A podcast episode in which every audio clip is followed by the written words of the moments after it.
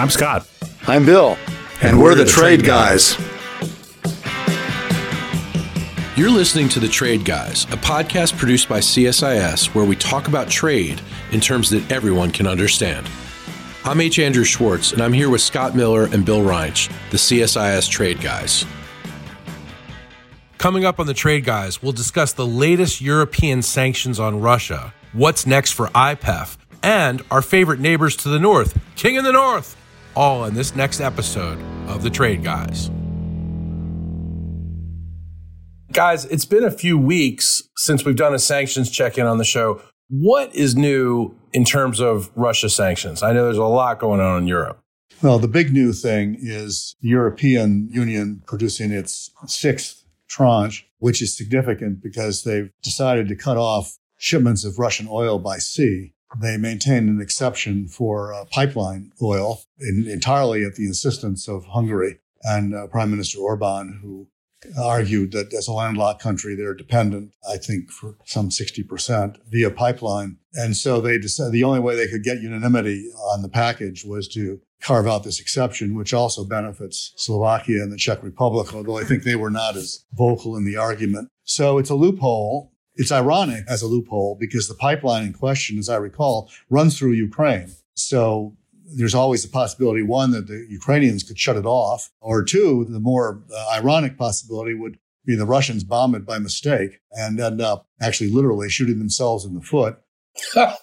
There's more than a slim possibility they might shoot and miss, and you know their targeting so far suggests that's a real possibility. Yeah. Uh, the, the, interesting thing about this, and I talked to somebody from the EU about this, and they made a decision early on to roll out new packages every couple of weeks of sanctions. And it was deliberate. And it wasn't because, oh, we just thought of something else. Let's have a new package. It was deliberate in the sense that they wanted people to constantly be reminded of what was going on and what the Russians were doing. And they thought one of the best ways to do that was every week or two weeks, as the case may be, let's roll out a new set of things to remind people of what's going on. And I think it's been an effective strategy. People have not forgotten the war. They've not forgotten the Ukrainians. And it's one that I think the United States is kind of adopting too, although not quite as formally. This latest package suggests they had to go along with the loophole, which means future packages might be harder to get even than this one, which is a little worrisome. And it means that the Russians are not going to be hurt as much as they really need to be hurt because that's the main source of their revenue. Well, look, we've talked about this frequently on the show since the invasion in, uh, in February. And I think the place I always start is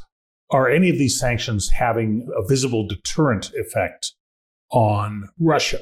And my conclusion is no. I'll, I'll, be happy to be proven wrong, but or or, the, or not yet. Not not yet. There's that doesn't appear to affect what the Russians are doing in the least so far. So that's an important issue, and Europe continues to tighten. Uh, but once again, their moves on crude oil are sometime in the future. Russia still seems to be finding markets for its crude oil. And Europe still acquires almost all the natural gas that it used to buy from Russia still gets it from Russia. So that's an important factor because the EU internal conflicts that the one Bill mentioned with Hungary are likely to sharpen if you try to further restrict things like Russian natural gas, mostly because German industrial competitiveness relies on Russian natural gas, and there's no reasonable substitute. So between the lack of deterrence in, in terms of Russia action and the cracks that seem to be forming in Europe, this is going to take some management to, to make it work better than it is now. Next thing I'd look at is what's happening in the US. Well, I would note that voters are blaming the president of the United States and not the president of Russia for high gas prices. So the Biden administration has worked very hard to make this what they call Putin's price increase. And the polling I saw from Trafalgar and some other organizations say that that's not selling. That no, the so, the Putin tax is not selling in America so far. Yeah, right. So I mean, uh, to point, be fair, to be know, fair, we, they're not we, doing we, a great job at selling it. Well, that's true. We also put all our sanctions on the financial constraints and the attachment of Russian foreign currency reserves and other sanctions all in one blob up front and have not escalated the way Europe uh, has. I don't, I don't know what else we can do to create a deterrent effect, but it's not having it yet. Where I would give them a B plus is on export controls. The US and Europe seem to be working well. And this, of course, is a specialty of Bill. So I'll be interested in his perspective as well. But that seems to be someplace where US EU cooperation is actually bearing some fruit. Bill, I got to ask you though, before we get into this second part here, why is the administration, in your view, having such a hard time selling the fact that our economy is screwed up and our prices are insane because of Putin? I guess I'm a little bit cranky about the, about the American people right now. this is shocking, Scott. it's all their fault. their opinions are their own. They have to own their opinions. Damn those voters. Those Americans. I think on the inflation side, gas is part of it. Gasoline is part of it. We've been spoiled for 20 years. I mean, if you're ancient yeah. like I am, you remember the 70s and, and early 80s, and you remember the Fed raising interest rates to 18%, I think, at their peak. And we haven't had that for a long time. So most people grew up in an era of economic, more or less economic stability, periodic recessions, but not inflation like we're seeing now. And people are cranky because it's a new thing. And of course, they're going to blame the incumbent. They're going to ignore the fact that I think the stage for this was set with the Trump tax bill that they passed in 2017. You know, now we're paying the price for that. At the same time, the Biden administration, I think, added gasoline, ironically, to the fire with more spending when neither Trump's action nor Biden's action last year was probably necessary from an economic point of view. And so they both overstimulated the economy. Now we pay the price. Biden gets all the blame because he's in. I don't think he's distinguished himself by trying to pass the blame off on other people. I mean, part of it was it's all the big corporations' fault because they're price gouging. I mean, I'm sure that some people are doing that. That always happens, but that's not the biggest reason. This is a macroeconomic thing. And he's trying to blame gas prices on Putin, you know, which is a valid argument, but they were starting to go up before the invasion. I mean, oil prices were starting to go up before the invasion. They went way up after the invasion. They've stayed up, but it looks like he's trying to pass the buck. And I don't think that sits well with people. I think Janet Yellen got a lot of points yesterday when she said, I was wrong about inflation. I, I, think I said this before on podcast. When was the last time either of you remember a president saying that they were wrong about something? Actually, Biden did that yesterday too on the infant formula issue. He said, I didn't anticipate last year, I didn't anticipate the shortages. I think it's healthy for presidents to do that. And I think they do better in public opinion when they do that. And they do worse when they try to pass the blame off on somebody else, even when it's justified. Didn't President Trump admit he was wrong all the time? yeah, I think you're, you're thinking of the, the uh, the pantomime President Trump that appeared on some comedy shows. Well, but, I could say I could say the same. Didn't President Obama say he was wrong? So I mean, like he didn't say he was wrong either. So never. Bill's no. right about it's, that. It's, it's not a habit. But look, Andrew, I think the, the main problem is they've got too many messages. Yeah. Okay. It, it, all I heard for a long time is the energy transition, including from the president himself okay and and that this is part of the energy transition which translates to the american people as we're doing this intentionally. It's hard to blame putin and celebrate the joys of energy transition at the same time. Likewise the inflation being big business's fault when your treasury secretary comes out and basically says i was wrong whether or not that's refreshing those are inconsistent messages i think for any of this to stick they probably ought to figure out what the story is and stick to it in the meantime what we're doing on sanctions doesn't seem to be having the effect we want. I did note that our senior trustee, the 98 year old spring chicken Henry Kissinger, uh, had a few comments at Davos. 99 now. 99. I missed a birthday. Uh, sorry about that, Henry being the guy who makes realpolitik what it is, he was looking for a way to get to get to a negotiated peace.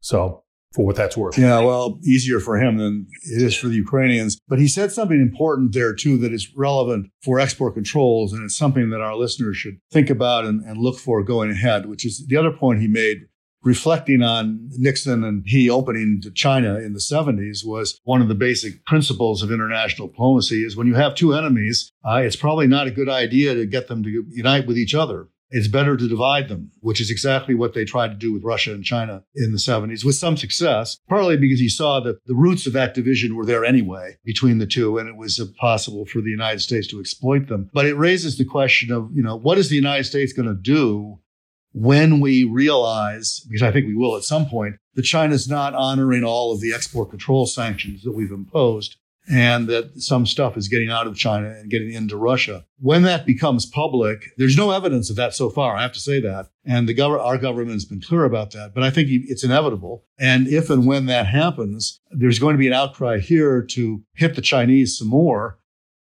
But remember what Kissinger said. Do you want to take actions like that that are going to make their relationship with Russia closer? Right now, I think they're trying to keep it from being too close. You don't want to push them together. And it'll be interesting to see how Biden responds at that point. He doesn't get enough credit for understanding the nuances of these things. And he really does. This, this is one, one of his areas of expertise. Well, as it stands, Xi Jinping of China has said that there are no limits to the Chinese partnership with Russia. So even though there clearly are some limits. Yeah, that's what he says. But, you know, they're not doing anything. They seem to have honored the sanctions so far. The banks are cautious. You don't see, and you don't see much trade. As I said, there will be leakage. And in the case of China, it's hard to imagine leakage without the Chinese government knowing about it and at least implicitly acknowledging that it's okay. Sooner or later, we're going to be faced with a decision. What are we going to do about it in response? And I think it's a more complicated decision than people think. That's all. Speaking of China, let's turn to a topic we've discussed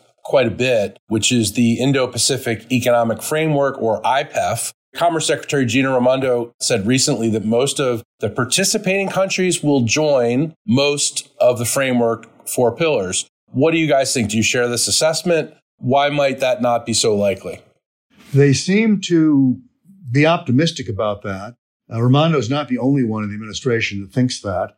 And they think it based on conversations they've had with these other governments. You know, I was surprised that ultimately, you know, they got 13 to sign up, although they lowered the bar in order to get them to sign up. But still, 13 is not insignificant. And there seems to be more than the usual suspects, the five that we've talked about. Australia, New Zealand, Singapore, Japan, and Korea. More than that, who seem to be ready to to sign up, including for the trade pillars. You know, I think they're expecting Malaysia to come in on that. I think Indonesia may come in on that, in addition to the five. I think you know none of this is is certain, but they're moving fairly quickly to try to get those decisions out, meaning the next few weeks. And then we'll see. Of course, then all they've done at that point is to sign up for the negotiation. We'll see how deep really the talks end up going. I think most people still expect the commerce pillars to be finished sooner and cover more ground than the trade pillar. Look, I think it's encouraging that the U.S. has shown an interest in engaging in the region. And I think the U.S. will be well received for re engaging in the Indo Pacific. And I think that's the positive buzz seems to be related to that. I think that the novelty and structure is interesting, both the content areas, what we're talking about and what we're not talking about, and which agencies have the lead in those areas. But novelty may become a problem as this thing goes on. It's one of the things. How do you get started? How will you know when you've accomplished something? It's a lot easier when you have a prototype somewhere. The old days of negotiating comprehensive free trade agreements. Basically, we, we knew what we did the last time. And in doing it, that all worked fine. And we were able to, to basically model future work on what we'd done previously. We're not going to be able to do that this time. I still have a question about the exclusion of market access, goods market access from the talks entirely, only because we say we want to diversify our supply networks. We want to make them more resilient. And what we don't say, but probably believe, is we'd like to move them out of China if possible. I would just point there's a 50 year experience in developing supply networks, starting with Japan in their autos and electronics business with Malaysia and Thailand and other East Asian uh, nations. And every time in that 50 years, what drove it was goods market access preferences. And we're just excluding that a priori. So I don't know how any of this works without that. And so we'll find out. Well, so I've heard some say that this doesn't do nearly enough. It's not CPTPP, which Japan and I guess Korea would also want as opposed to this. What do you guys think about that? I think that's right. And we've said that from the beginning. This is plan B. I mean, almost everybody that looks at this issue says the, the right answer, geopolitically, the right answer from a trade perspective is for the US to join CPTPP. You know, I still think that eventually we'll get around to that. But clearly, right now, the administration doesn't want to do that. They made a decision that they don't want to do that, despite the fact that everybody, most recently, the Prime Minister of New Zealand, the day before yesterday, told the president that he ought to do that.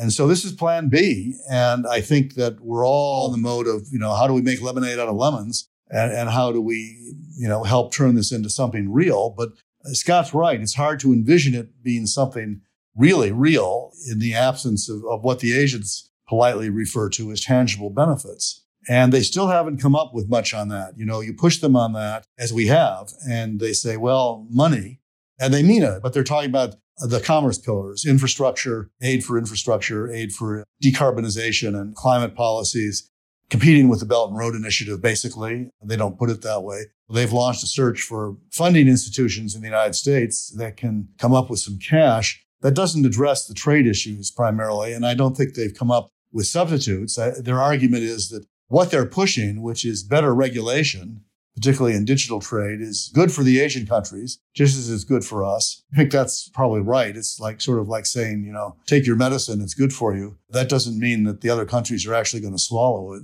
Well, we probably need to stop kidding ourselves on supply chains because nothing is going to change in the math of supply chains without and if we're not willing to do that, we shouldn't be surprised five years from now if we have about the same reliance on China that we have today. Yeah, I don't entirely agree with that. I think that in a haphazard, one at a time, sand leaking out of the bag way, I think decoupling with China is underway. Companies are revising their assessment of the risk of doing business in China, not because the US government is telling them to do that, but because they're figuring it out on their own and because the Chinese continue to do things like forced labor that put Western companies in complicated, awkward positions. So you have a big investment there. And if you're serving the Chinese market and that's why you're there, then, you know, that's not going to change. But if they're part of your supply chain for shipment back here, I think more and more companies are seriously looking at that. Well, you may be right, Bill, but that's different than whether the US policy is facilitating that. And it looks to me like they don't want to because we don't want to talk about trade in things like trade agreements. So, what do you think are the next steps? Will leaders convene this summer? Let's get countries to pick their pillars fairly soon. And then let's spend, uh, I don't know, a month, month and a half negotiating basically what would be a, a statement by ministers of what they intend to do.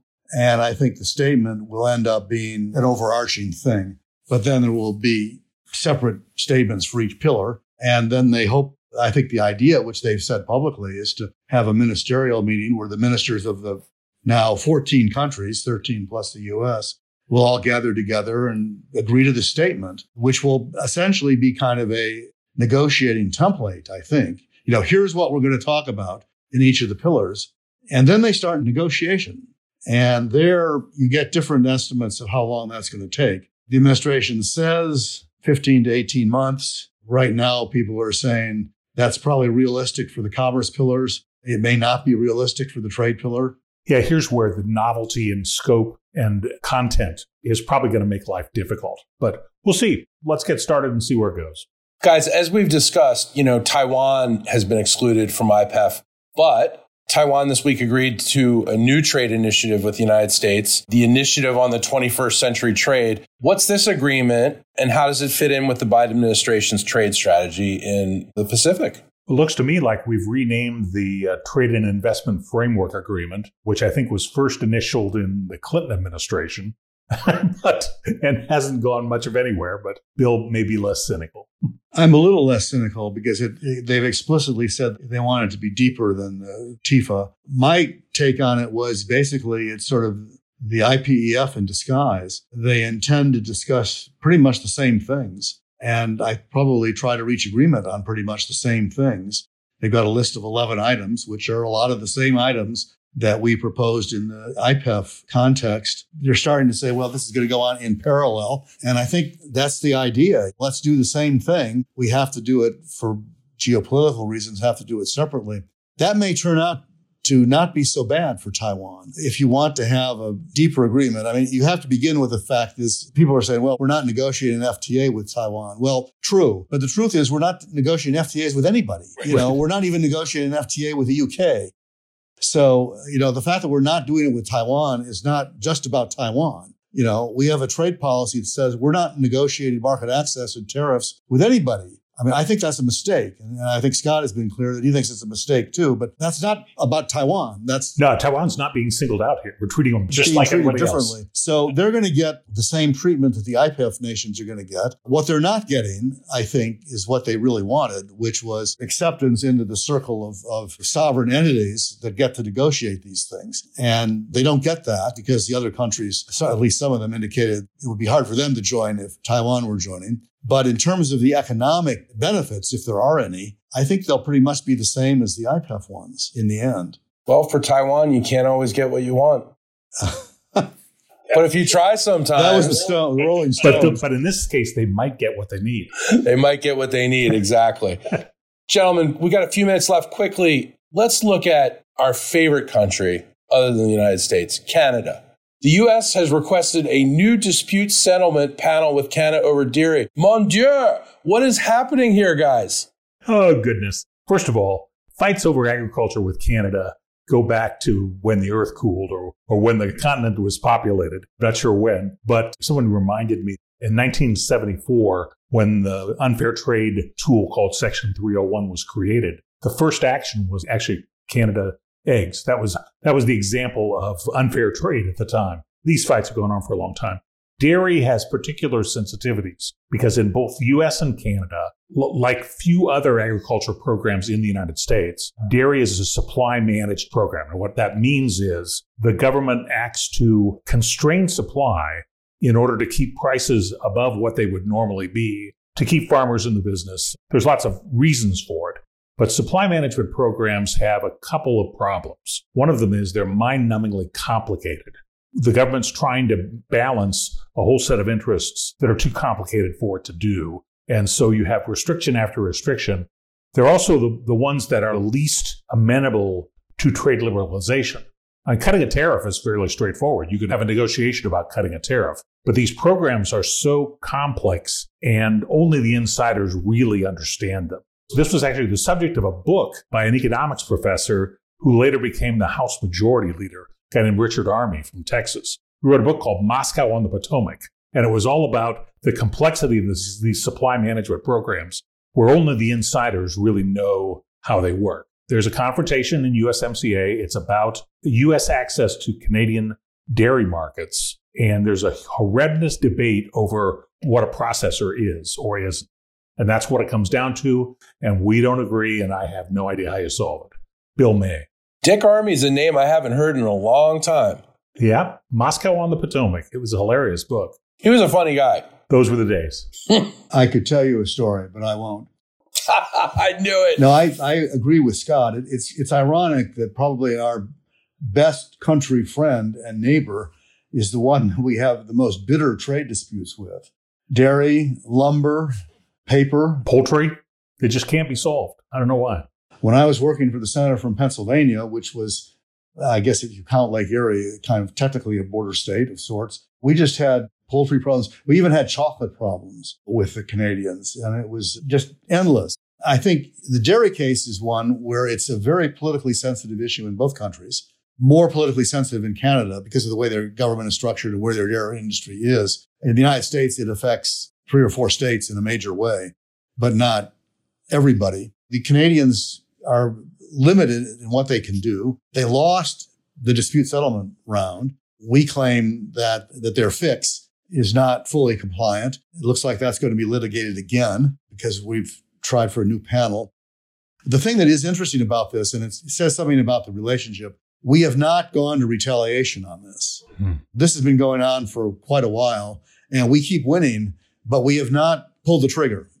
You know, we continue to go to dispute settlement, which I think is a sign of both respect for Canada and an effort to keep the relationship stable and and, and even. Um, but I don't I don't have a magic formula either for solving it. Well, it's a good thing that our neighbors to the north are nice people. Because can you imagine if they were like a bunch of jerks and we had to deal with all this? For a long time, we did have one of those relationships with our southern neighbor. That was the famous presidential uh, comment by Porfirio Diaz. Alas, poor Mexico. So far from God, so, so close, close, to the United, United States. States. well, in these days, the relationships in the hemisphere are good. Uh, yes. The relationships with the trade guys are great. And guys, thank you so much for all this insight today. We'll be back next week, same trade time, same trade channel. Bye. Thanks.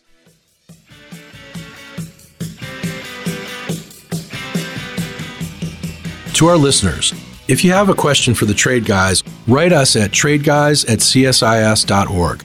That's tradeguys at csis.org. We'll read some of your emails and have the trade guys react to it.